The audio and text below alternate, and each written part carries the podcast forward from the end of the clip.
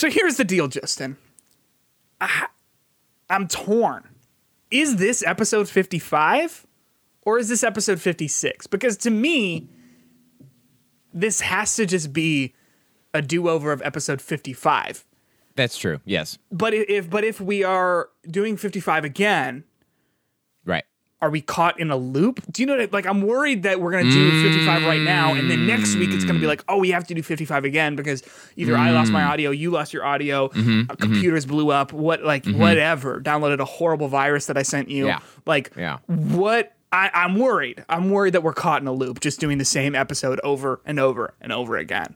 Yeah, well, I mean, the good thing is that now we come to uh, if we're if we are in a loop, we come to this loop with the knowledge that we had in the last loop. That's And very true. Hopefully, now we can unlock a few new um, options for what we do in this loop. New because conversation of our trees. knowledge. Yes, Yeah, yes. Exactly. Okay. Exactly. So then let's let's do a recap of what we learned last week, and then we can um, we we can sort of go forth with that uh, uh, this week. So last week, abandoned was a video game trailer app experience that I love this game so much. it's so funny. It's so funny.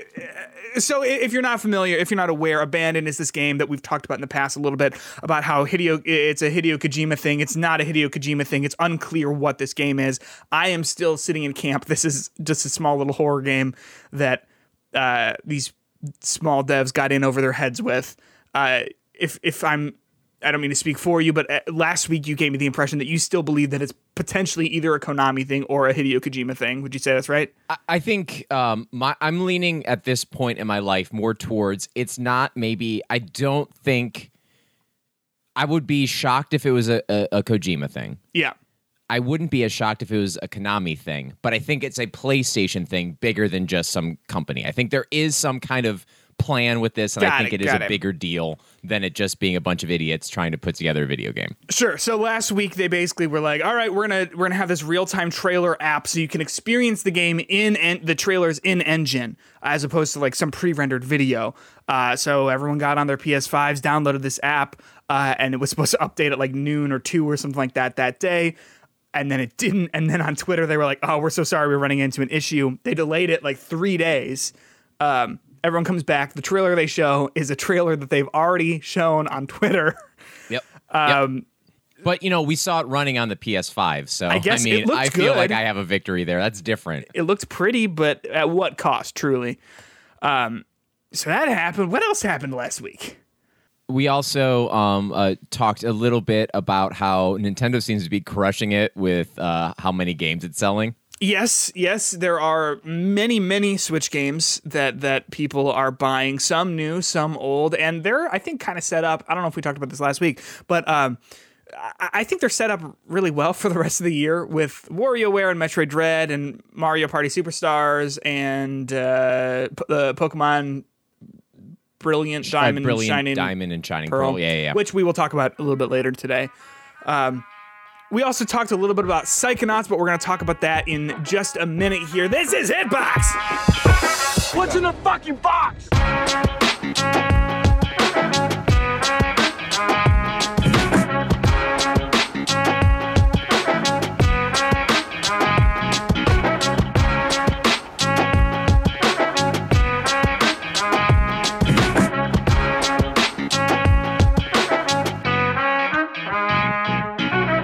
What's going on? Welcome back to Hitbox episode number, huh? It's 55. Uh, I think we're just going to say it's 55. But also, hey, like, uh, we're, we're going to give you another shorter spoiler cast for 12 minutes later in the week as a way of saying, hey, our bad. Whoops. Whoops, our bad. Uh, uh, thanks so much for joining us, though. My name is Peter Hunt Szpytek. Uh, joining me, as always, is my wonderful uh, co-host Justin Matkovich. How are you doing, Justin? I think video game companies need to talk to each other and like video games media in general and be like, listen, we have all this good information. Let's spread it out so every week is as crazy as this week was because there is so much that has happened Yes. in the world of video games this week, and I don't think it's slowing down. No, I, I think it's going to be probably like this for the rest of the year. I mean, it just as as things start heating up and speeding up and and you know all of that. Today we are going to be talking about we we we we went over our abandoned stuff. Do you have anything else to add about it until we get more information, Justin? Uh, my thing is that I love everything that's happening with this, and I don't care if this game is a 10 out of 10 perfect game or a 1 out of 10 horrible worst thing ever. This is going to be something I will remember forever, and I just am Yeah. appreciative of everything that they're doing. And that's the thing too. Like either way, whether this ends up being something or not, it's going to be really interesting to play and talk about because it's like what it is actually versus like what everyone thought it was and, and how that maybe played into its development whatever uh, might be be kind of interesting. So so we've got that. Oh and i don't know if we made this clear listener.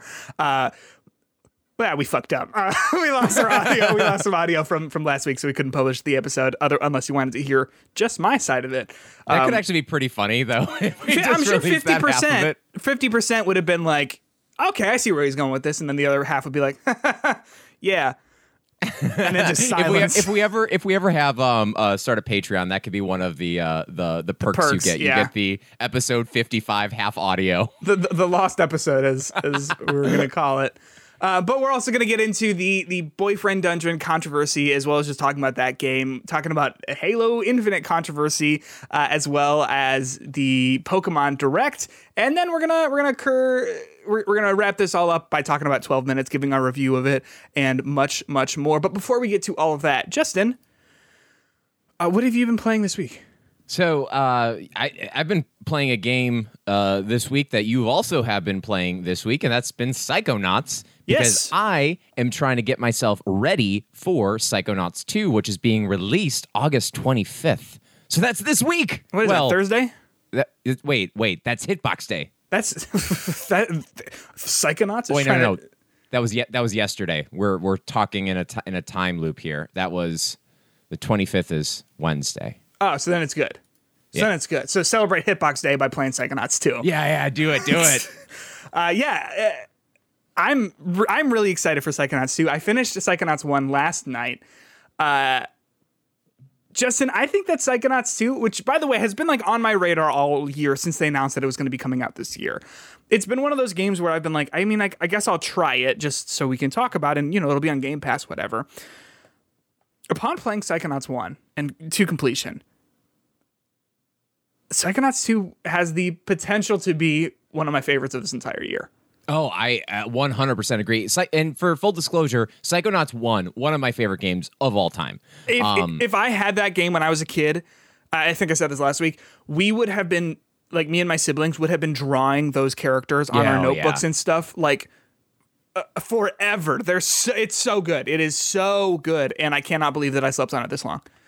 Yeah, and it, it, like I say, it's one of my favorite games of all time, and that's when I played it when I was in high school. I think I was probably like a senior in high school when I played it. Mm-hmm. Um, like I haven't played it since then until I just replayed it now. The game is old. like I want to Yes, yes. like just set it up like that. Like it doesn't necessarily hold up as being like in a today's sense the best, my favorite game of today, right? But for when it came out, what it did, the way the game sets itself up, how different every level or brain is. It, there's just so much good stuff and creative stuff about this game, and I love it. I feel like I've been saying this a lot. Um, I think this. I think Psychonauts has so many ideas, and like not all of them work perfectly, but I think it still goes for it, which is awesome. You know what I mean? Like, like each each Yeah. one of those different um, um, levels is so memorable. Like they're so interesting and cool. I don't know. And even if like the stuff that they tried doesn't don't work, they don't overstay their welcome because No. they, every every level is kind of so different. So for those of people who maybe may not know about Psychonauts or Psychonauts 2, can you give like a top down perspective of what this game is?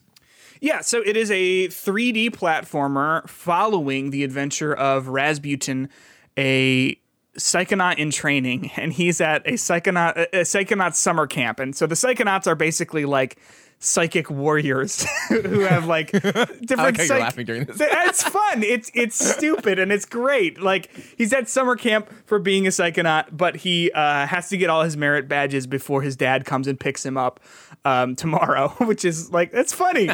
uh, so it, it's very like it's styled. It's like visual style is very like Tim Burton. Um, there's a lot of comedy in it that I don't know really lands for me.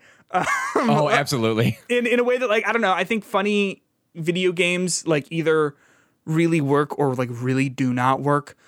Uh, like like I think about this juxtaposed with. Do you ever play that Deadpool game on like the Xbox 360 and like Uh, PS3? yes.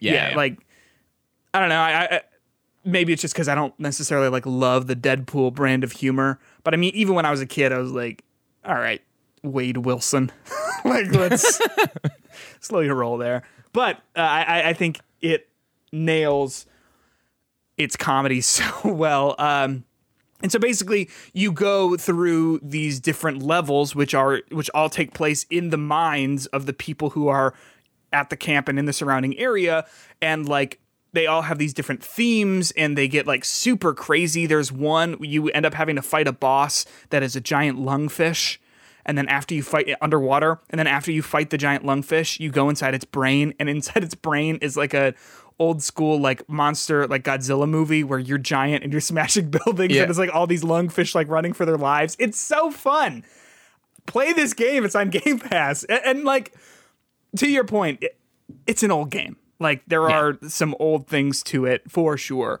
uh, but I thought that was going to be kind of like when I initially sat down with it, I was going to just play it for two hours and then be like, all right, I got it. And then I played the whole thing. Yeah, I think so. This game was made by Tim Schafer, Yeah. uh, who uh, has made one of my favorite video game series of all time, the Monkey Island series. And those are your old school point and click adventure kind of games. Uh, but the thing I love about the Monkey Island games is that was like one of my first times playing a video game that was actually hilarious. And uh, the whole thing is your your name is Guybrush Threepwood, and you play this like geek who wants to be a mighty pirate, but he is like the worst person ever. Like he tries to drink grog and like gets like sick on it, which is like the pirate like Yeah. drink and everything. And he goes around just being a complete idiot, but like he still saves the day in the end all the time. And um, the funny, funny. We should I, I should mention a point and click adventure game today. Uh, but uh, the uh, Tim Schafer games are always filled with this just enjoyable worlds, fun characters, good dialogue, interesting gameplay. And even though this is a platformer, there is some semblance of that uh, kind of like you have an inventory and try your items to solve Yeah. puzzles sometimes very light like it's not like frust- to the point of frustration in most cases but there's just so much to do in this game and it's more than just being a platformer um, there's it's fun it's creative it's colorful um, was the lungfishopolis your favorite level Um, No, uh, no. I'm going to say it's the most memorable. Um, yeah I th- I really liked the. There's a lot to choose from. I'll say. yeah there's the really good I I did like towards the end you go to this like neon not neon like black light black lit world that everything is like different colors and you're like running away from this bull while i thought that some of that those mechanics were a little old janky like it was still really cool and and i thought Yeah. the visual style of it was was pretty sweet. Um uh, is what's your favorite? Do you have a uh, the milkman conspiracy is one of my favorites. Oh my there's gosh like this that's like so cool. Yeah, there it's like this like communist like scare kind of uh like 50s town that you're that you're living in and uh you basically have to infiltrate uh, this like secret base to find the milkman. And there's all these like mysterious government figures walking around uh, and you have to like find items to blend in with these government men. So like you'll find like a watering can and pretend you're a gardener and have to walk with by the government men with the the watering cans as well to like blend in and stuff. And there's just it's just so weird and funny and uh, it ends with this boss against a milkmaid or whatever Yeah. and like it's just so ridiculous and i love it Yeah, and that, and that's the thing too. What I appreciate is like, and I've not played a lot of Tim Schafer games. I played Monkey Island 2 Mm-hmm. Um, it was on it was on Games with Gold once. Yeah. Uh, I didn't finish it, but that's because it was. I mean, I think it's old it's it's old and those puzzles are pretty obtuse. yeah like, I got one- to the one- point where like I had to look it up and I was like, oh well, good thing I looked this up because had I spent a million years thinking about this, I would have never even tried Yeah. that yeah Um, but I like I didn't play um uh what's the rock music one with Jack Black? Moto- rock of brutal legend Brutal Legend. Um, I didn't play that one, or, but uh, what what I what I think is cool about Psychonauts is it feels like this is the vision of the people who wrote it, Yeah. and it it was able to convey so much visually, and then also just like in the writing and, and what the style of the gameplay was, that it feels yo these people when they were writing it had this specifically in mind, Yes. and that's what it is. yes. Um. Yeah, hey, what a good game. Yeah. Yeah, it's it's definitely up there for me. So I'm super excited about Psychonauts 2. I think the very worst case scenario, we get more of this. Best case scenario, it's this but better. Well, that's the thing. Like, I'm imagining, okay, well, the the old jank of the contr- some of the controls and some of the combat stuff, like I assume that's going to be gone. If it's got a similar good story with with fun and charming characters, like I cannot even be mad about it. So, I'm looking forward to it. Justin, I I've been playing another point and click adventure game this week. Can I tell you a little bit about Splitgate? Now, point and click is a little. wait, wait. Yeah. Now hold on. Okay. Okay. Okay. Um, point and click might be the wrong description for it, but I'm playing it on the computer. Uh, it's available on consoles. It's basically Halo multiplayer with a portal, but everyone has pol- uh, portal gun from Portal. Well, now that you say that, isn't every computer like shooter a point now and click? here's the thing: the only puzzle in this point and click adventure is use gun on man. But like, I was thinking about it. Like as I was playing it, I was like, I'm just moving my cursor over to that guy's head and clicking. Like, like, and if I can do that faster than him, like, then I'm gonna be fine. And and I don't know. Do you know what I'm trying to say? Like, No, yeah, I get it. I get it. yeah. So so like, I don't know. Maybe they're all point and click adventures. So Uh, you, I mean, Portal and Halo. That seems like two things that don't necessarily fit with each other. How do, how does this game stand out from other uh, kind of arena shooters? because it feels like classic Halo. I think it's it's not. I mean, like there is you can like zoom in a little bit, but you're not like aiming down your sights necessarily in the way that like you know Call of Duty or or Battlefield or what whatever else has you doing. Um, and it's just like pretty simple, small arena maps, and there are you know 10 different weapons that you can use but you it's pretty much all like you got your assault rifle your battle rifle your rocket launcher and it's all it's all just like the same halo stuff um it's a lot of fun and, and the portal stuff like i've not really gotten into it in a major way to the point where like i'm using portals and stuff all the time especially because i'm using mouse and keyboard which i'm not super like i'm not i'm trying to cut my teeth on it with with this game a little bit. Yeah, bit yeah. but it, it works really well. It's a lot of fun. It's free to play, and um, there are a lot of people playing this game right now. It is sort of blown up in a major way.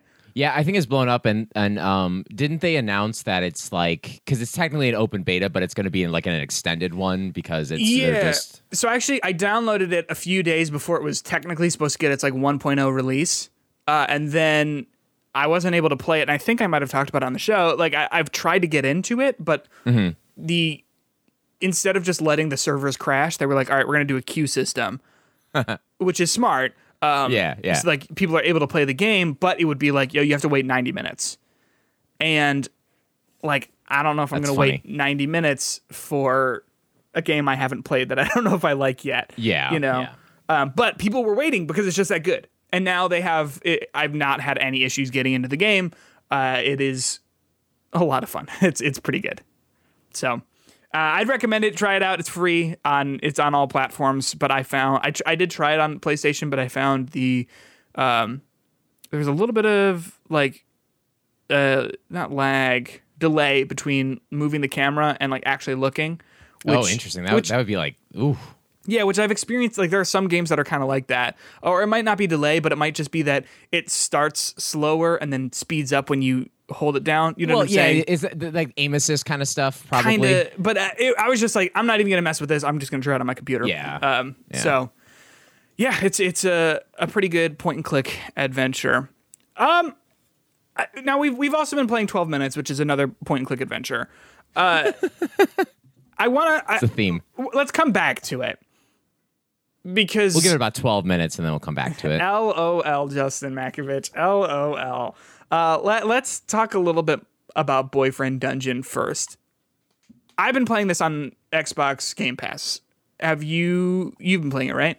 Yeah, I've been playing it on Game Pass. I was initially looking for something to play on my Switch. Yeah. Uh, and I saw this came out on Switch, and I was like, maybe I want to play this game. But then I saw it was on Game Pass, and I was like, why would I? Why Right. would I buy it on Switch? Specifically because I have my backbone. So I've been playing it back and forth between on my uh, Series X and then on my uh, backbone, and it plays really well remote play uh, through backbone. By the way, Mm-hmm. um, a little small for the text. I found the phone really close to my screen, my my eyes. Uh, but Oh, got it. um, yeah, sorry. Uh, but uh, yeah, it, it- you know, I, So I like it. yeah, how how long how long have you played it ish? Um, I got to the s- second dungeon about halfway through the second dungeon, which, Oh. from what I'm guessing, is the only other dungeon in the game. So there's two Okay. major dungeons. Uh, dungeons. Uh, so uh, I played it pretty significantly. Um, uh, I would say I have not beaten it yet, Mm-hmm. but I probably will at some point. Sure. So I've played probably an hour and a half of it. Um, I, I I just wanted to play enough to be able to talk about it a little bit and understand it a little bit better for the show. But it is fun. I mean, do you want to give a rundown as to like what it is? Yeah, so it's basically a dating simulator mixed with a rogue like dungeon crawler mm-hmm. in which the characters you are dating are the weapons you are using in the dungeons.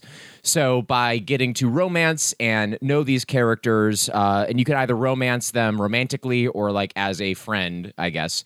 Um, you uh, will level up their abilities that they can have. So what starts off as a as a very simple like rapier eventually turns into like a rapier that has like extra charging and super and like weird like extra moves to it. So the the good thing is that I really feel like when you upgrade a relationship with one of these characters, it really makes the gameplay better for that character. So there's an incentive to get to know a lot of these characters and try to friend them up um, and use multiple different weapons. Um, and uh, the I am really not a huge fan of the roguelike genre a lot of times. Yeah. But what I like about this game particular is that they do a good job of getting you checkpoints in a dungeon. So you're not just doing it from the start every single time. I think there might be, I, I don't know the exact amount of like la- levels per dungeon or, or uh, floors, but they will like save you every like a couple, like two or three. So if you die on like floor eight, they might send you back to floor seven until you get to floor 10. Then you'll get back to floor 10. And it's just really kind of, uh, it's a very kind of simple, but also unique take on the roguelike genre for me. If I had to like give it a word, I would say like approachable. Yeah. Would you agree? Like Yes, yes. because to me it feels like a game where it, the dating sim stuff is the meat of it at, at Yes. least in my limited experience with it and then the dungeon crawling stuff is sort of like oh and then this is also here would you sort of say that's I would say accurate? yes and no. As, as you get deeper into the dungeons, they do get a little bit more um, complicated, uh, not com- difficult. I would say, um, but it really does require you to level up. So I don't. This is a good example. The very beginning, there's supposed to be a moment um, where you find your first weapon, and then all these creatures spawn around you, and they do it several times, and you're supposed to die. I think. okay Um, I didn't. i also did not yeah i was right? like so was maybe "Whew." you're not supposed to die. Like I Right. got through, I felt special, and then I kept going down like the floors of the dungeon, and then I got to a point where you'd have to hit these people. Like I think I got to the first mini boss of that dungeon, like a big sp- spider phone. oh And um, I got there, and it was like literally, I was like a pinprick every time I tried to attack it, and it Mm-hmm. like destroyed me. But then I left the dungeon, leveled that up, came back, and was able to actually like do damage to it with with once I level up and stuff. Sure. and like kind of move on from there. Um, but it is super approachable. Like it does not. I this game when you die, I don't feel discouraged to go back. I feel Right. like I can go back. I can take take this, and maybe maybe it's because I'm a baby gamer, um, and I you know the guy I prefer this game over Hades to be honest. like that's the like um. I understand that there's more depth and challenge in a game like Hades, but sometimes specifically like with these roguelike games, I don't want that challenge. Yeah, well, and we we've talked about like what's kind of rough with Hades is you play it and then you get to a part where you're stuck and you die immediately and you're like, all right, I'll be another 15 minutes to get back there and try Yeah, yeah. and see if I can Yeah. maybe begin to understand like the the patterns of this boss. Uh, yeah, yeah, I, I definitely understand that. I'm I'm liking it so far. I don't I don't know if I'm necessarily going to stick with it. There's a lot of reading, uh, and I I love Persona Five. All All right, so I'm down to read in the game. like not a not a problem. But um it was a little much especially when like you're getting texts constantly and like having to check up with all this stuff. Um, there's there's a mom character who can text you if you have that feature on, which I do. Uh, and she just texts you all the time. And like it got to the point where I'm kind of like, maybe I do want to turn this off just because it's like, yo, you're texting me all the time. Um, but I, I do like the combat. Um, I, I think the way that it's staged is interesting. And uh, as a fan of the anime Soul Eater, the animations of people transforming from weapons into humans is like so dope and like a- uh, like, absolutely what I'm about. my favorite uh, my favorite part about meeting a new character is watching them do that like like awesome transformation into their into their weapon or from their weapon to the character. It's just that there it's always like a hype moment Yes. when you get to see your sword for the first time as a human. well, and it's also it's also like I know what you sound like. What are you gonna look like? you know, uh, which I think is is kind of cool. Um, yeah, it's. Uh, I I think it's interesting, and I think it's pretty good. Like like as far as um. I don't know. We talked about Doki Doki Literature Club last year for Halloween, um, and like as far as dating sims with a twist, even though it's like not a twist, but like dating sims with a like um like merged with other types of games, I think this is a pretty cool take on that. Yes, absolutely, and and I think I think your your point about so much reading is is a good one because that's a dating sim, right? It's a lot Right. of like reading and going through it, and I think just as you get bored with it, you can go back in the dungeon. Now, I- gran- granted, if what I was reading is correct, there's not that many dungeons to get through, so this isn't like a, a 20 hour gaming experience, Right. Um, but I I'm enjoying it. And if it's on Game Pass, hey, you should try it out. That's the thing. Ha- very happy to try it if it's on Game Pass, and also like, uh, I mean, you know, if, if it's a shorter experience, well, hey, that's also kind of a dating sim. Like, not necessarily a huge deal if it's not 15 hours long. Uh, Like, you know, give me at least you know two or three, and I think I think you're good. I will say when I started it up, and it was like talk, talk, talk, talk, talk. I was like, oh yeah, like, no, yeah, it's a dating sim. Now, Justin, you've dropped into our uh, chat here one image of a reversible body pillow of Uh huh. now I'm forgetting the name of this fella. Uh, can you remind me of, of who this might be? Uh, I don't believe I know this this boyfriend's. Uh, this is not. This is the the saber.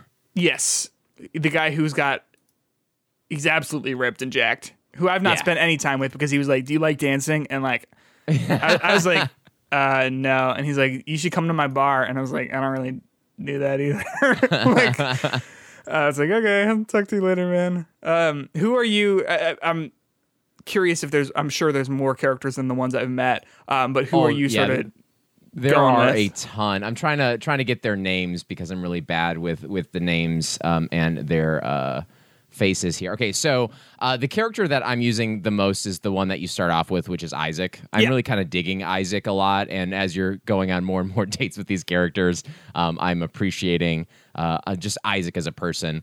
Uh, then um, I'm also uh, using the the Dagger Girl, uh, Valeria. Valeria. Yeah. been using b- using her a little bit. Um, I don't think you got far enough, but have you met Pocket yet? Pocket? No. Uh huh. Um, so this is this is where where things get a little little weird. Uh, Pocket is the weapon type is basically kind of like a like brawler character. Okay. Oh, I'm I'm Uh, scrolling through a list of characters, and this is an interesting image of this character. Go on. Yeah, Pocket's a cat. Huh. Interesting. Likes sunbeams, fish, and boxes. Yeah, that makes sense. I've been to a cat cafe, um, so perhaps we are. Yeah, I'm- so you you met you met there. Pocket. You met Pocket at the because you went on the date with the barista. Yeah. Who's like, so I don't really like Pocket your was there looking at you. oh, that was that was the cat. Yep, that was the cat. So you later meet meet the cat in the actual dungeon. So That's kind of fun. Uh, the name of the saber here is um, Sunder.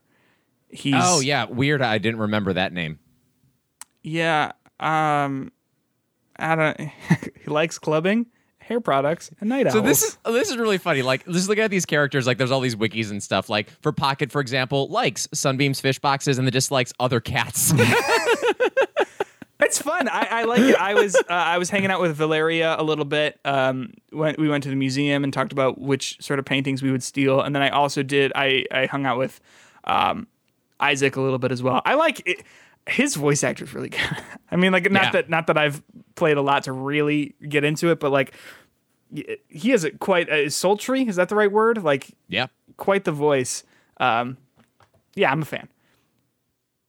So and w- yeah, one, one, one thing about this game too that um, I think should it should be noted at the beginning is that for all these characters, at least as far as I've gotten in it, like you want to like level up your relationships with all of them and like hang out with all of them because that's how you get like their their their powers better. So I don't necessarily think there's like you don't choose like the one that you Yeah. should focus on because you can focus on all of them. And there's eventually like every level you get in the dungeon, um, there you have the option to switch your weapons because you can only like max a level of a character up after you are dead or after you finish a dungeon. So, for example, if I'm with Isaac and all of a sudden I'm like I've maxed out level 2, I can't officially level up to level 3 until I die or go to another dungeon. Got it, So got then it. you just switch weapons to like level up that other weapon and Right, right, right, move right. that story forward and stuff. So um, there's basically there's just a lot of incentive to meet all these characters, and I think all these characters are written really well.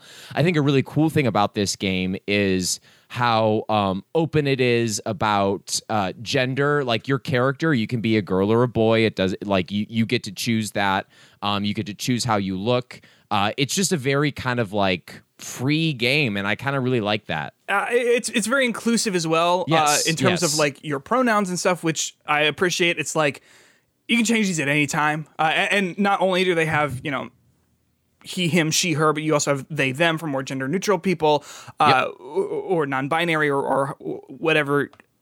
It's it's cool, and and I think what I appreciate about it as well is that in a lot of these games where you create a character, it's like, and that's who you are forever, and it's like, Right, all right. Uh, but you can change all that at any time, and it also uh, makes sure to point out to you at the very beginning the pronouns that you choose for your character do not impact Yes, your options yes. at all, which is also is awesome. a great thing to let you know right up front. You know, And like think with a game like Mass Effect 2, how when you're choosing fem shep or male shep, that impacts your romance options. That impacts who you can like how like certain conversation trees that you have with certain characters. Yeah. That wouldn't necessarily like that it just doesn't create as an open of an experience as a game like this does. And I think that's really cool and progressive. Well, I also think you look at uh, like the dating in Cyberpunk. If I'm remembering Mm. correctly, you could choose your pronouns. I don't think you could have gender neutral pronouns, but you could choose Mm-hmm. at least your like. I'm trying to remember, but I remember it being shitty. I remember it being Yeah, it like, wasn't great. It, yeah. it, it, it like it like it, it like made an effort, but the effort was almost like, why did you make that effort I if think that it was, was the effort also you're going to make? Yeah, I think it was like your voice type was tied to your pronouns or body type or whatever. It, it whatever, but it also it gated off Yes, these romance options the depending three on- they had or whatever. right. I mean- low amount. Yeah, come on. Yeah, but uh, which sucks. But I think that this game is is exactly how you do it, so that anyone can be like, if you're playing a role playing game, make it a role like let people be who they are, and, and Right, exactly. yeah, uh, which I think is is good and, and needed, you know, and and I, I think that the attention to detail in this sort of thing is is pretty cool. It's weird too. Like I, I will say, s- there's slow progress being made for this sort of thing, but I would say that there are definitely steps being made in that direction. While the cyberpunk stuff was not great, it was still an attempt. Yeah, and I yeah, think that exactly. even that option being there is like, okay, well at least they recognize that this is a thing. Did you get it right? No. Should you be able to? Are, are, do you have the option to change that CD Projekt Red? You do, but at the end of the day, like there there was a, a an attempt there, or even with like uh, Call of Duty Black Ops Cold War. Uh, you make a custom character and then you can choose their pronouns, which is like I don't know if anyone ever refers to you in that way, but it's cool that that's an option in a Call of Duty game of all things. You know, I, I'm I'm laughing just because of how you could say Call of Duty and repeat literally almost anything after it, and it would seem Just- right. You know? yeah, yeah. Call, do you guys play Call of Duty Kitchen Sink? That was like the weird one for me. Um, but you know, like they are. That's a big huge franchise that included that sort of thing and and you know I don't know I just, I think that's cool and I think that the more that sort of stuff gets to be put in character creators and gets to put be put in video games I think more of that is better Exactly. And it doesn't take away from anyone. Like you just it, it, only gives more only options. adds. And Yes. that's the thing that helps. That's Yes. great. So I'm, I'm glad that we talked about the merits of this game and, and what this game is before we started talking about sort of the controversy surrounding it. Because I think at the end of the day, I've only played it for an hour and a half. But if this sounds like your thing, give it a try. Because first of all, it's on Game Pass. But then second of all, like I I found this to be a delightful experience in terms of all of that stuff if you are into the idea of you know playing a dating sim and and the dungeon crawling stuff and then also the visual novel aspects of all of this so like if, if that sounds like your thing then i would say that this game is for you and i, I think that that's pretty cool. And, and i also think that it's important to separate the actual game of this and the merits of it from the controversy surrounding it which is um what i feel like a lot of people are talking about and not actually like talking about the game itself. Do you know what i'm trying to say? Absolutely. so the controversy surrounding this game is about its content warning, which I believe we talked about a little bit in the past when we when we talked about Doki Doki Literature Club for uh, Halloween last year. Um, but we, we're gonna we're gonna talk about it again some more. And and just hey, as an FYI to anyone listening, uh, here's a little content warning for yourself. We're going to be making references to things like stalking and um, manipulation or like potentially unwanted advances and stuff. So if that's not really your thing, I will put a um, time code for you to skip to uh, in in the description of this episode. But so the content warning at the beginning of the game uh, reads this way: This game may include. Uh, references to unwanted advances, stalking, and other forms of emotional manipulation. Play with care. So basically, the conceit of this controversy. Uh, th- this is an article from the Mary Sue by Princess uh, uh, Weekus Wekus. Um, thanks for this article. It is titled "Boyfriend Dungeon: Content Warnings and the Complexity of Being a Marginalized Creator." Uh, this is a great article if you're looking to really read more about this whole topic here, um, but here's a little excerpt from it, and it says this: The controversy came when one player expressed that the content warning at the beginning of the game did not properly set people up for the c- content in the game. In the original warning, it said that the game, quote, referenced stalking, which some felt indicated that the stalking element would be part of a backstory. In actuality, there is a character named Eric who, after meeting you, starts sending you the texts and showing up unannounced on dates. His behavior is gross and called out as such by everyone who comes across him. He's everything you hate in a so called, quote, nice guy rolled into one package. Um, so, so that's basically the conceit of the controversy is that some people felt that the content warning did not properly prepare them for um, for what was actually in the game. In another article from Kotaku Australia, um, this is by uh, Julian Rizzio Smith, titled "Here's Why Boyfriend Dungeon Has Reignited the Debate Over Trigger Warnings in Video Games." This talks a little bit more about that initial complaint. So. Um, an excerpt from this article, which, by the way, both of those will be in the description as well, reads On Friday morning, outside uh, Xbox Outsider managing editor Matthew Arcilla, Arcilla took to Twitter to claim that not only was experiencing Eric's behavior triggering, but that the developers didn't do enough to properly warn players that might fe- uh, that might feel triggered by it. Quote.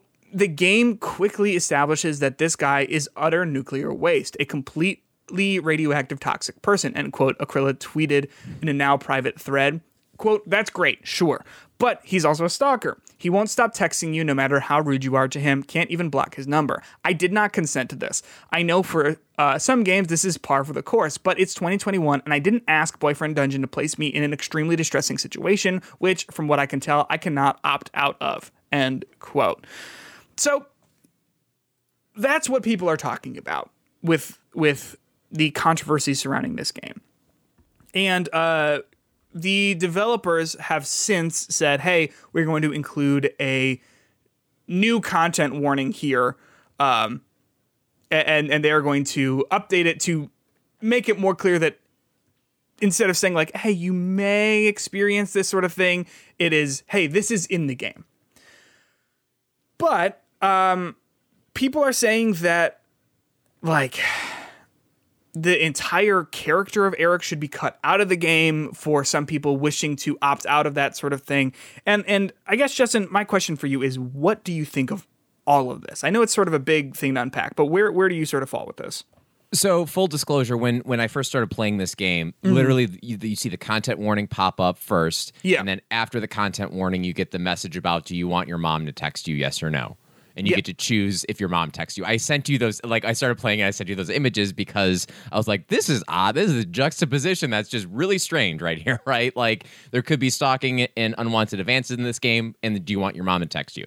Mm-hmm. And then I was I'm playing the game and I meet Eric and Eric is a douchebag, but I was just being polite to him because I figured that would help level up the shop because he's the shop owner of weapons and stuff or whatever.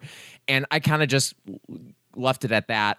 And then I started reading these articles about all this controversy and not only is it the fact that the content warning says that it may include references, I didn't get this to, in my playthrough, but I've read it since. You need to interact with this character in order to finish the game. Mm-hmm. So it's not it's not a May situation. It's that you have to. Yeah. Like it's part of the story. So you're going to interact with this character. It's going to be give you unwanted advances in the game. Um, so I think that's where a lot of people were upset with the trigger warner not warning not being um, accurate. Uh, personally, uh, I I think what uh, the Kitfox that's the name of the company. Yes. Well, Kit Kitfox was responsive. They tweeted about it immediately. Uh, in a, in less than a week, they updated the uh, trigger warning. I, for, I forgot. Did you read the trigger warning, the new one? The updated one, uh, I can Yeah. pull it up. Keep talking. I have it. I have it here. Oh, go ahead. Um, so the they updated it, and um, it, the warning now says this game story involves exposure to unwanted advances, stalking, and other forms of manip- of emotional manipulation. Play with care and take breaks as needed. So basically, the biggest like language difference there is it's not a May situation. This game involves it know about it and if it if it's worrisome make sure you play be careful when you're playing it take breaks. Yeah. so i think the wording itself i think that that can fix some of the uh the issues that people have with it.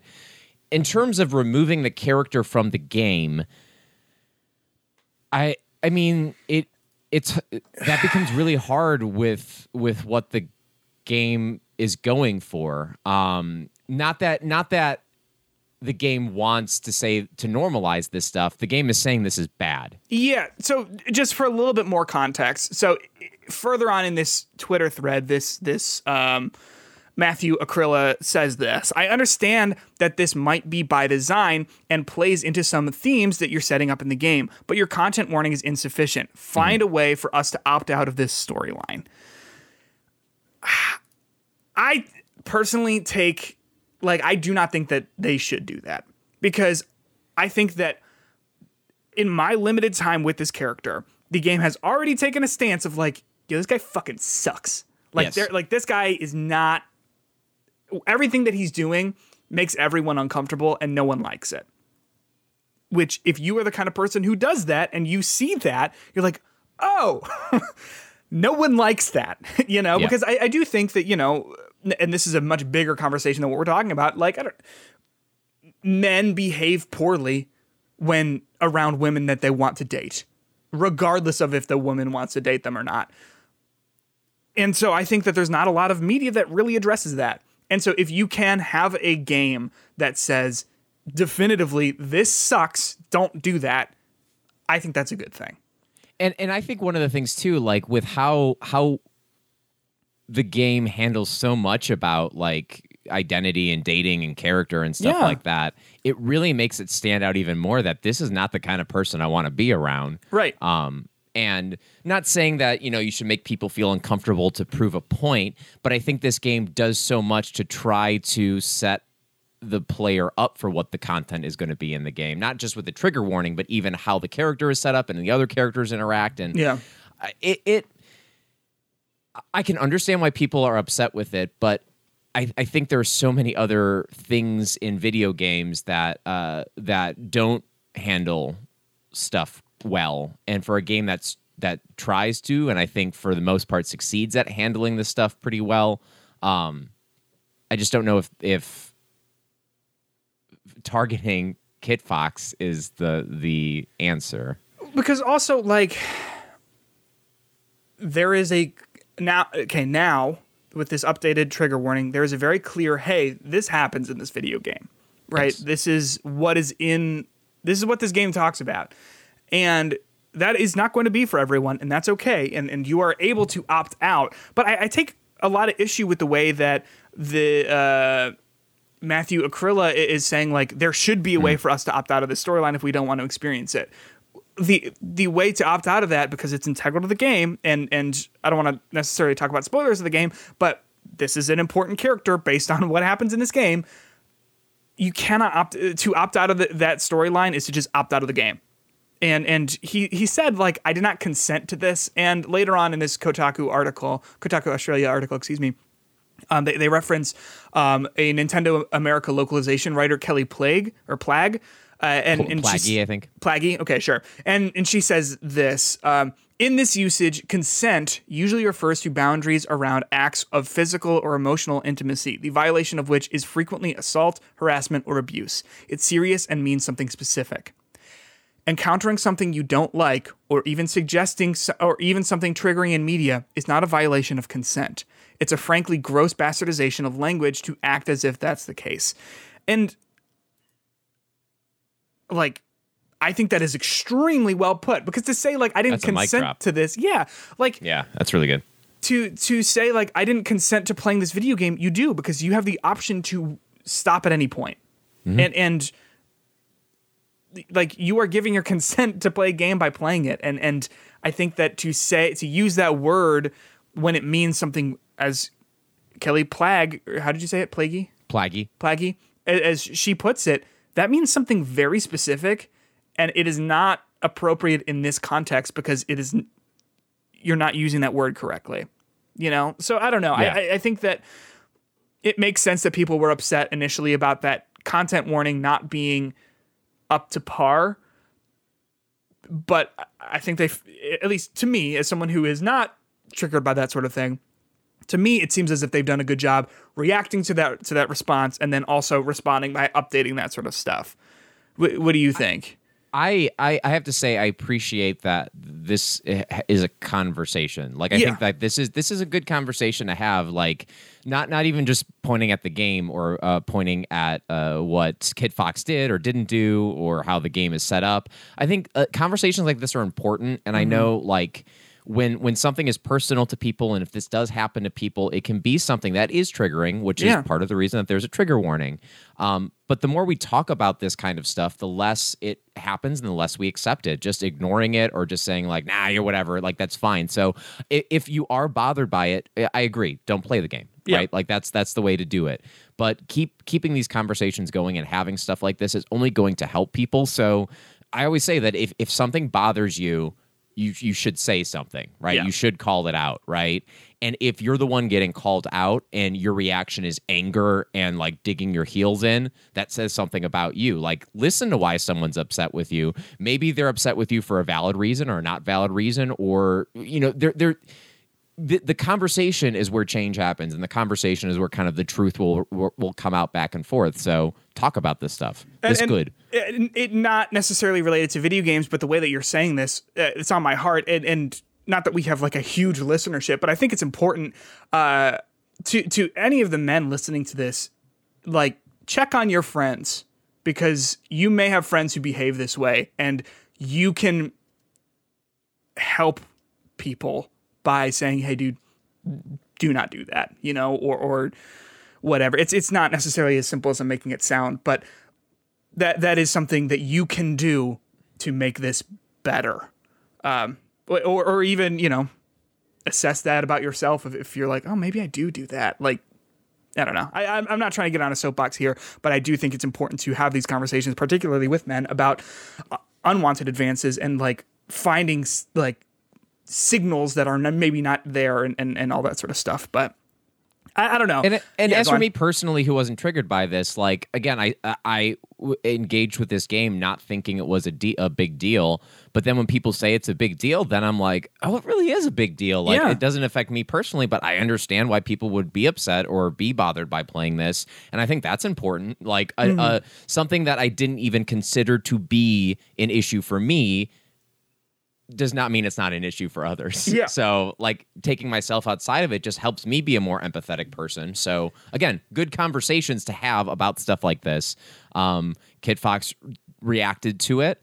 Um, I, I, I think they've been receptive to it, but I don't think the solution is just to ignore it and remove it, the Because- controversy source. Right, because I also think that this ha- is a good statement by by having the statement like the the voice of the game saying, "Hey, this is fucked up. This is not good."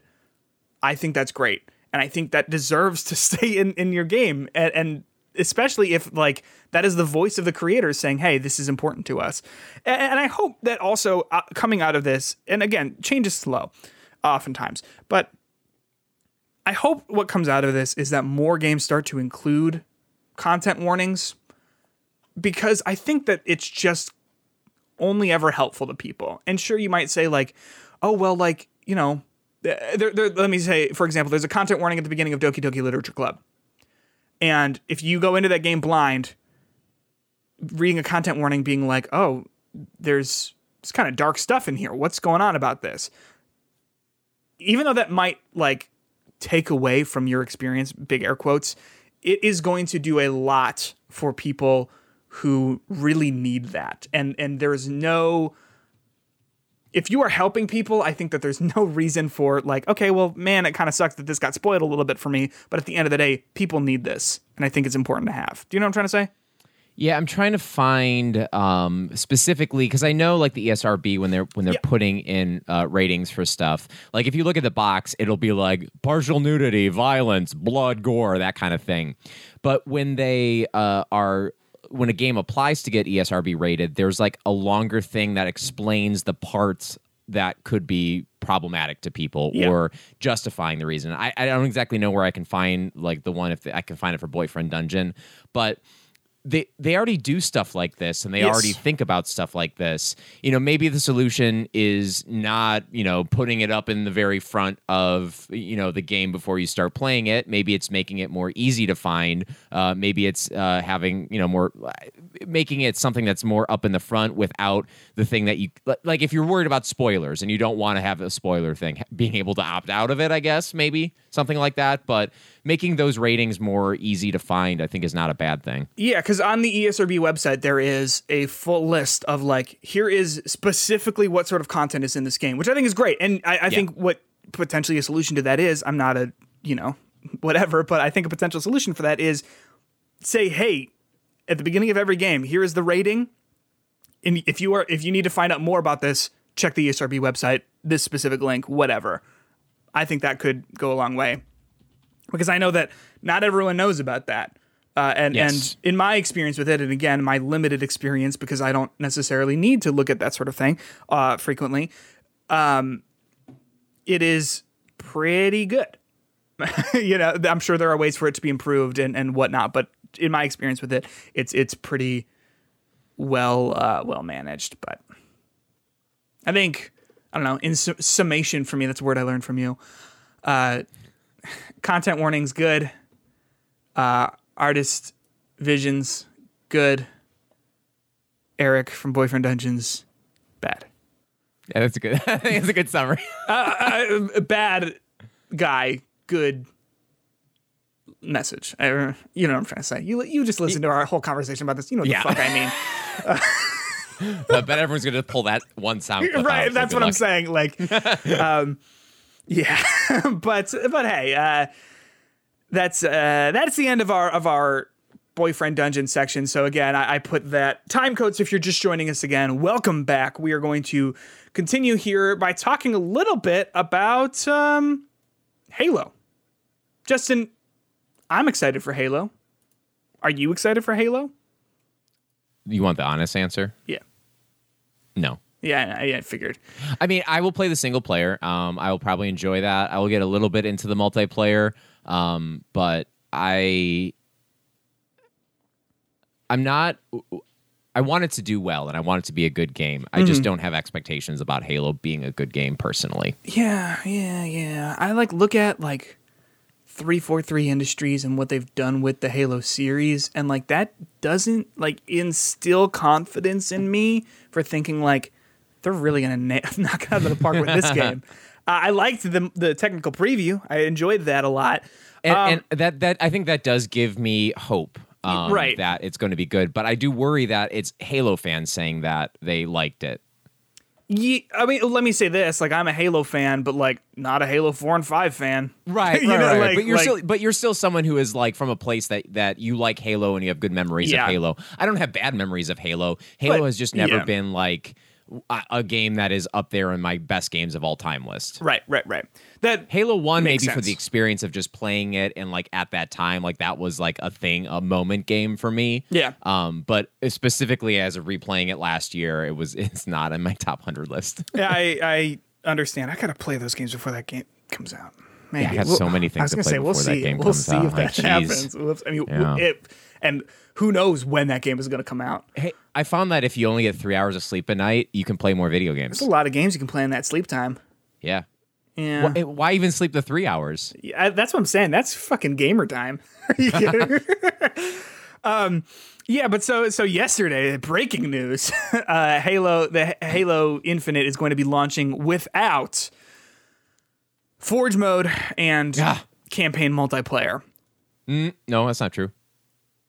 Campaign co-op multiplayer. Yeah, campaign co-op multiplayer. Oh, excuse me, that's what I mean.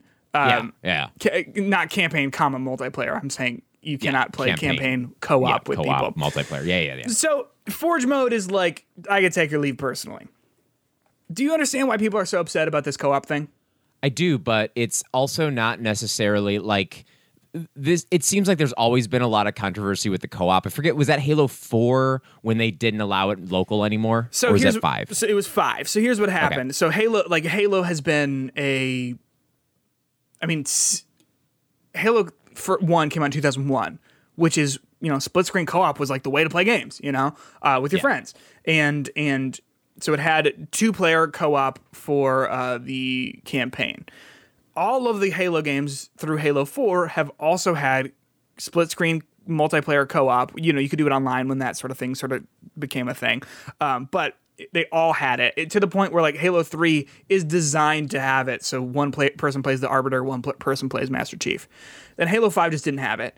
And then people were mad because it's like part of the DNA of Halo. That's, that's a staple of Halo of having this multiplayer when so many other big major franchises stopped supporting that just because like i don't know probably a lot of people don't play it but halo has always been that. So people were really mad. 343 was like you're right we're sorry. We can't do it for halo 5 but we can do it for halo infinite.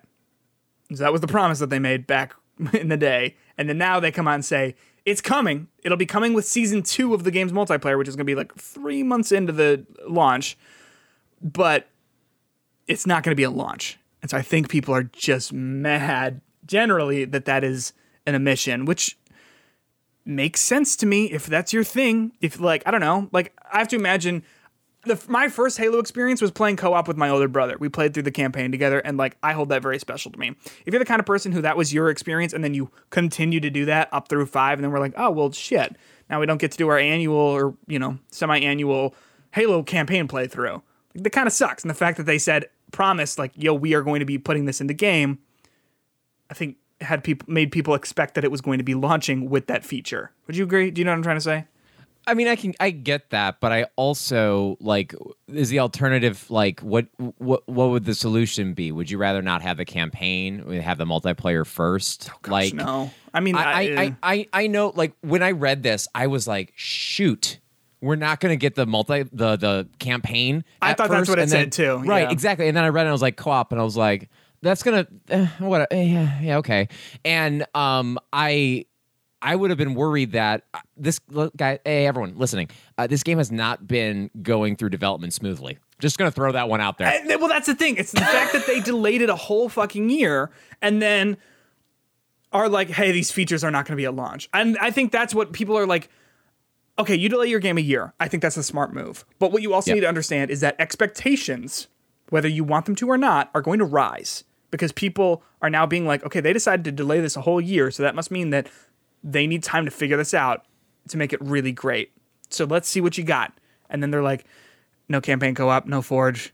And like again, not that I was gonna play it co-op, but like kind of sucks that for anyone who who was planning on that or who has been thinking about it ever since they promised back in what 2015, you know. So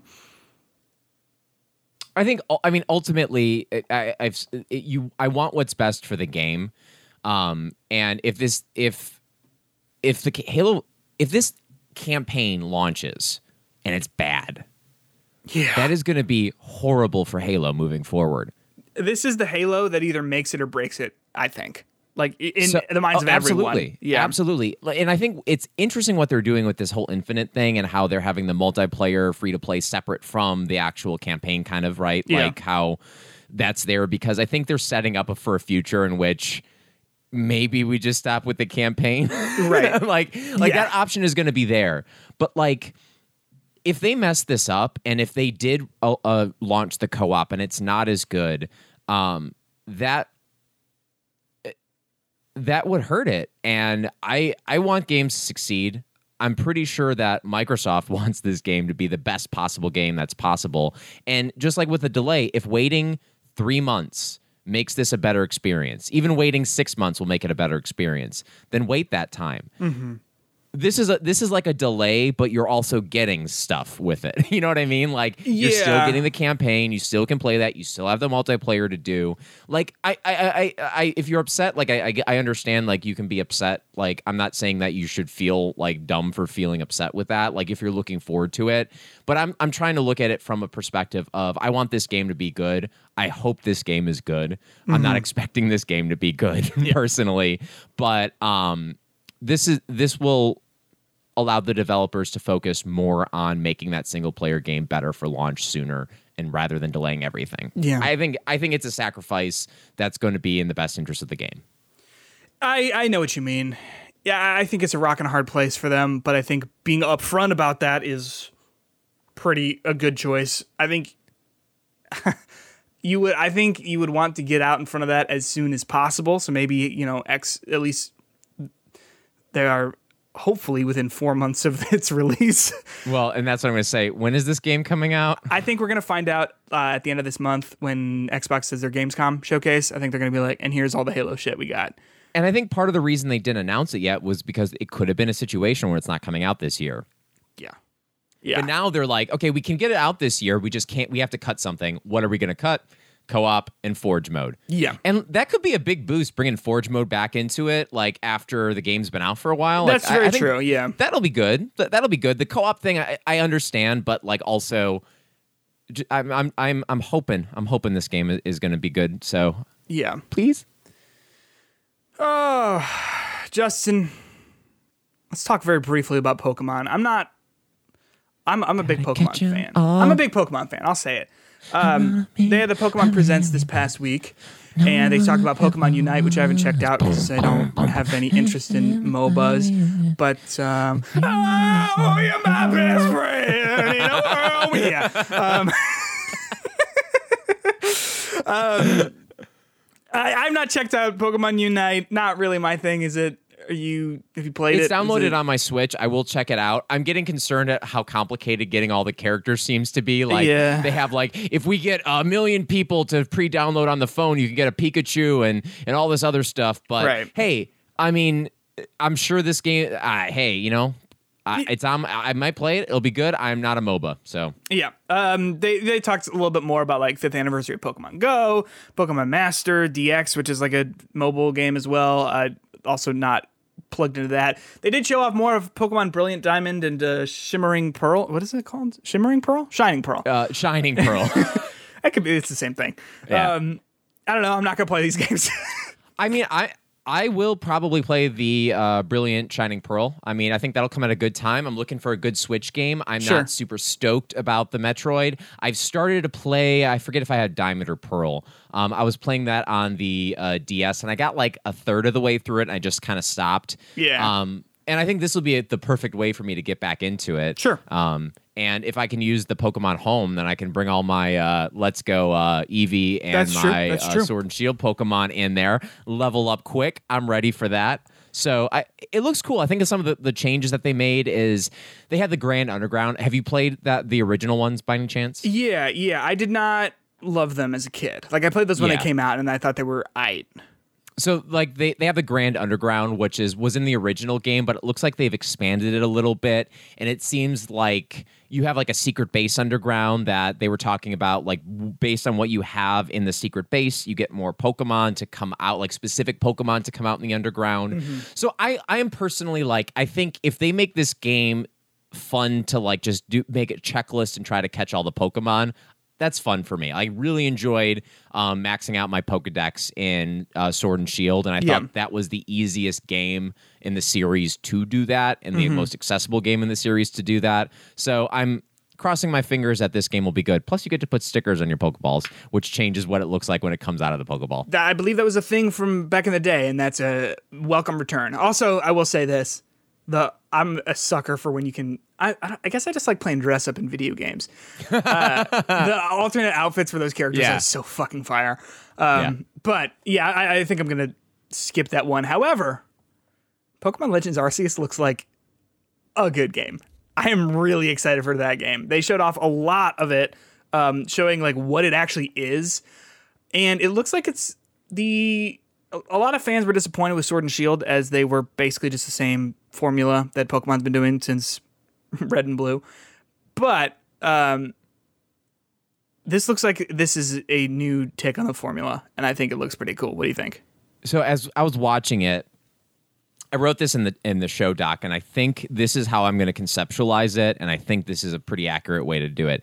It's like the Monster Hunter meets Pokemon kind of game. Yeah, You have uh, a town that you go to to get quests to basically go out into the world and create the first Pokedex. So you have to find the Pokemon. Um, it's a little bit more like it, it's not always about like attacking the monster nope. um, or the Pokemon, I guess in this game, like it would be a Monster Hunter, because it looks like certain Pokemon will be you have to like creep up to and sneak up to in order to catch it. Other ones you have to um, uh, use your Pokemon in order to go and fight it. Um, other ones, it seems like it's a bigger like boss character that you have to do something to try to like bring down. So if that's the case, I think that would be fun because the game is getting your Pokedex. That's the thing. It, it seems like it is going to really, from that f- footage we saw, it seems like it's going to require the player to like really think about how they're going to interact with this Pokemon, right? Yeah. It showed like, Yeah. okay, this little Starly's going to fly away when you go by it. Well, cr- if you crouch in the tall grass and then you get it with a Pokeball from when it's not expecting it, like, oh, then now you got it.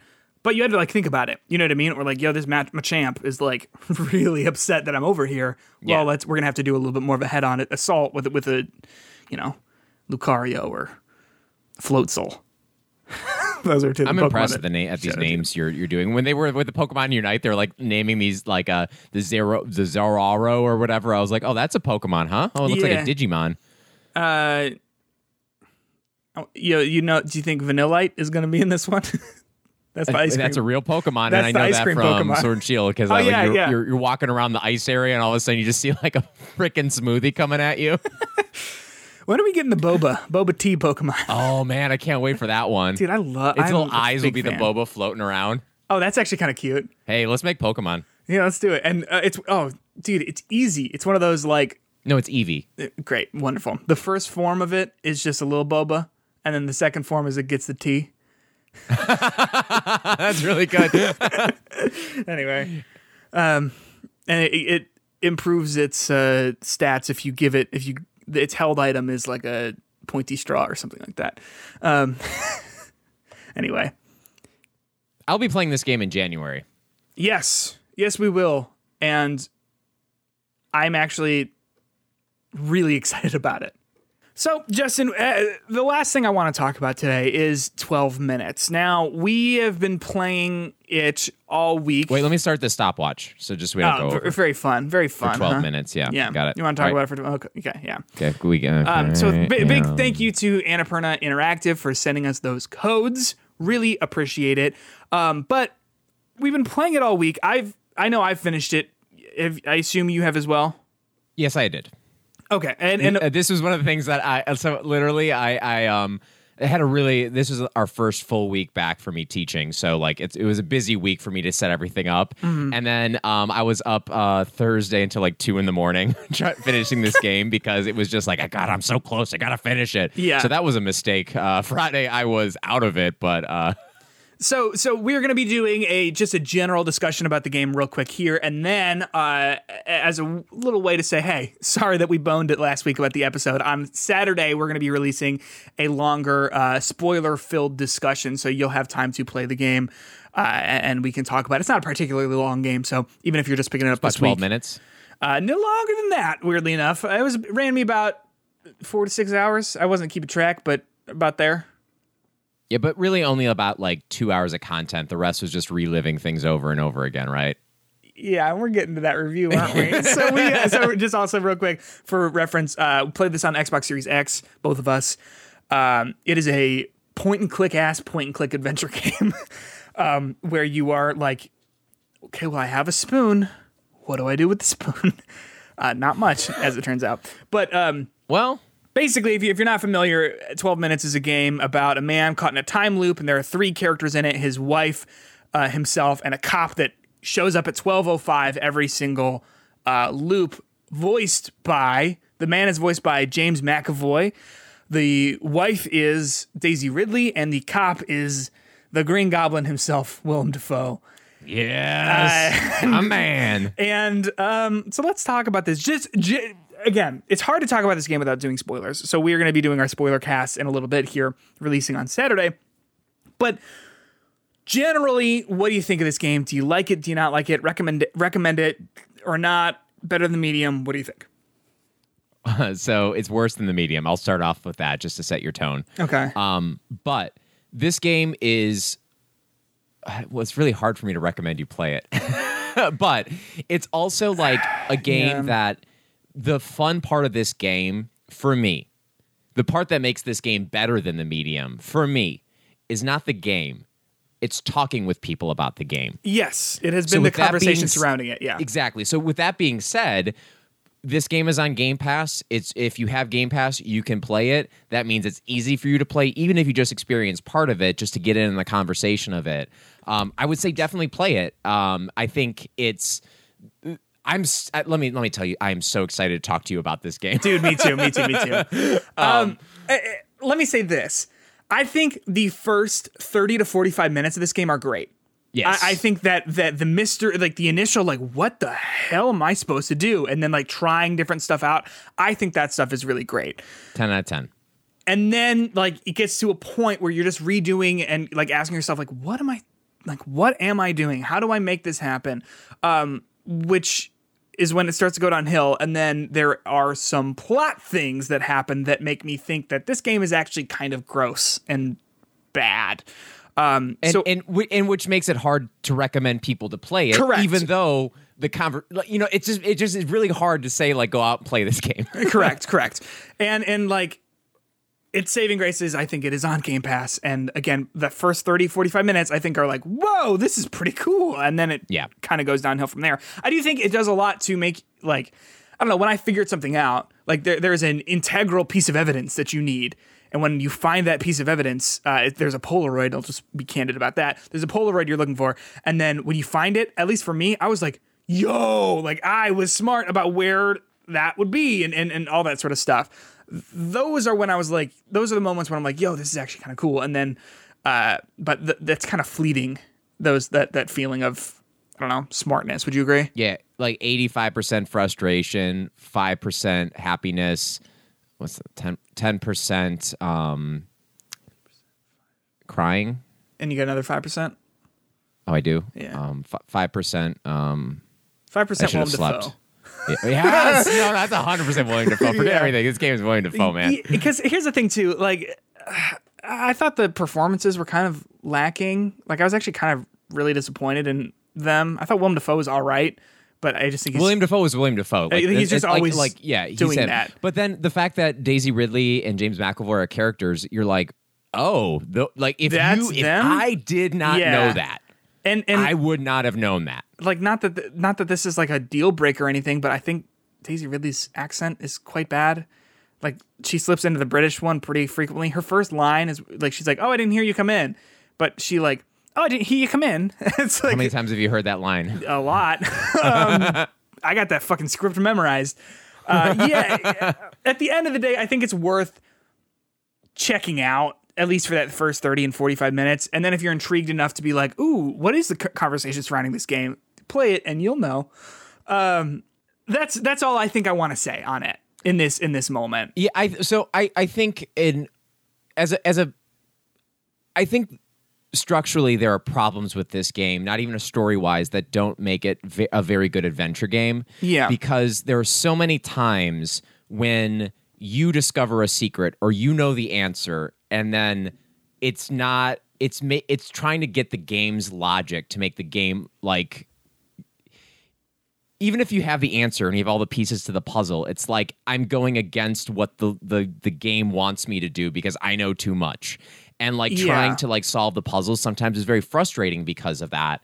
Um I also re- really think that the way now this is this is a hard thing to do, don't get me wrong, but the way the characters react to certain situations don't make sense based on what you've learned Yes. so when you come back to do something, like at the very be- like without like a spoiler situation here, it's just like the stuff that you learn at the end. If you go back and play stuff from earlier in the loop, there's no reference to the fact that that stuff happened at the end. That your character knows the stuff happens at the end. Correct.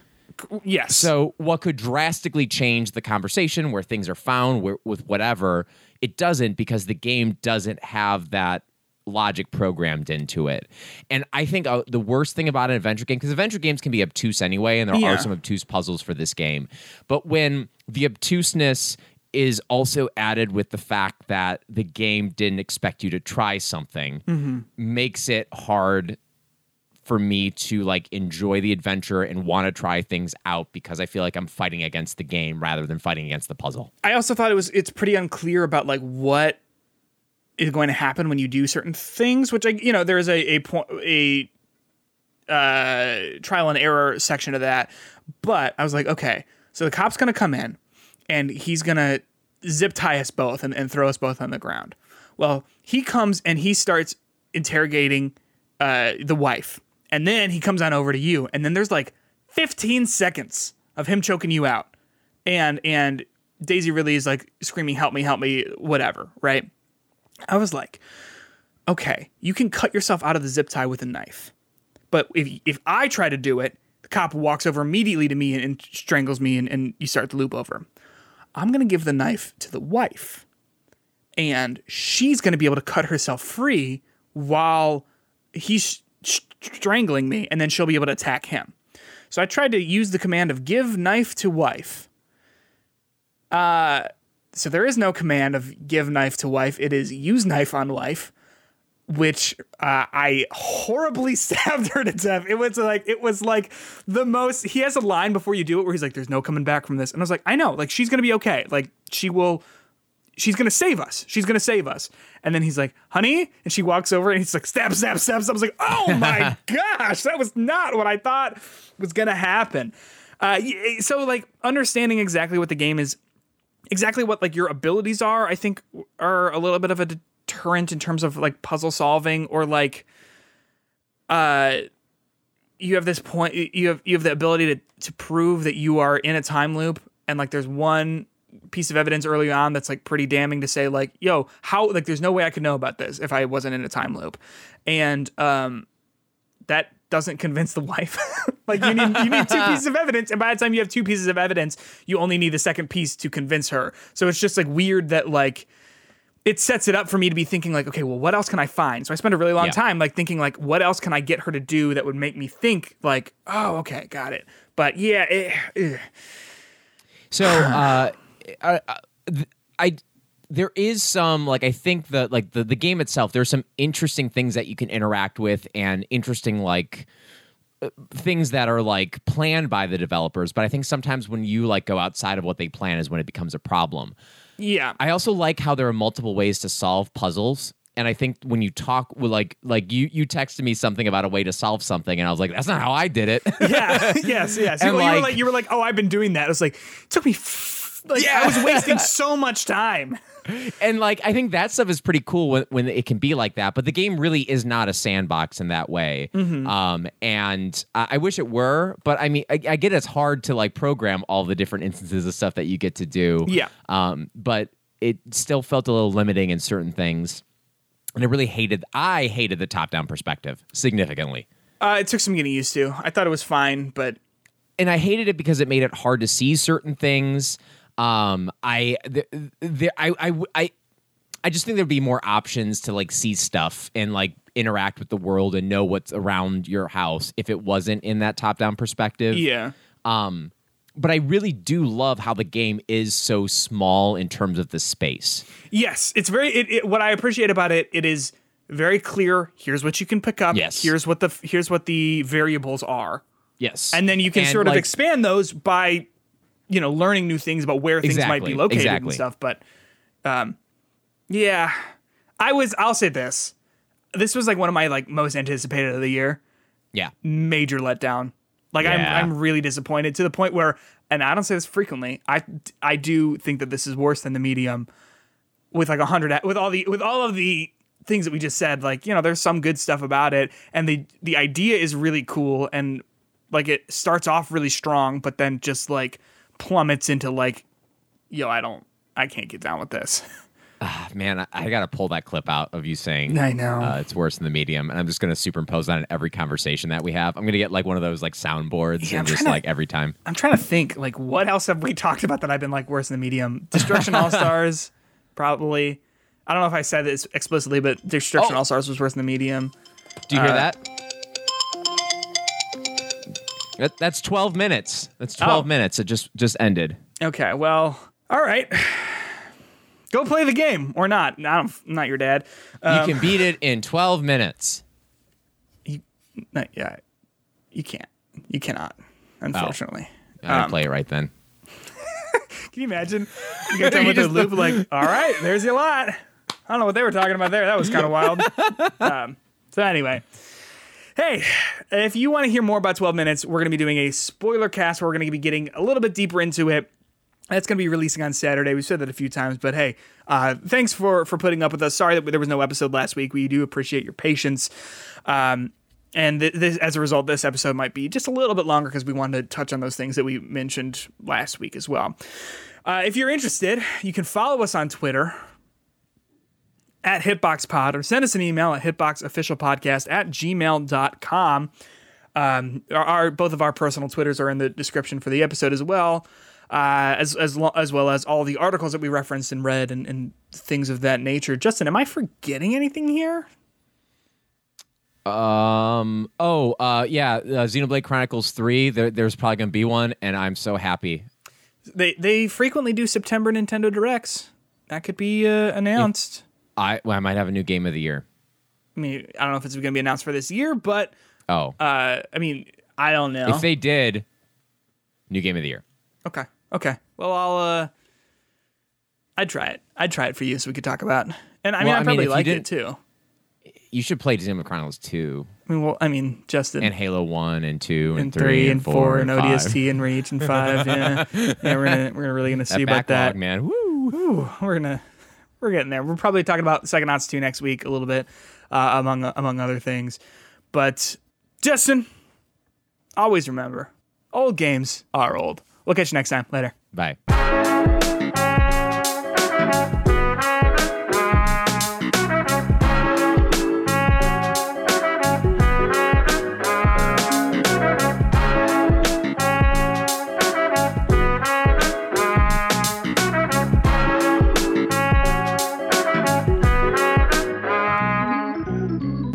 I'll stop recording.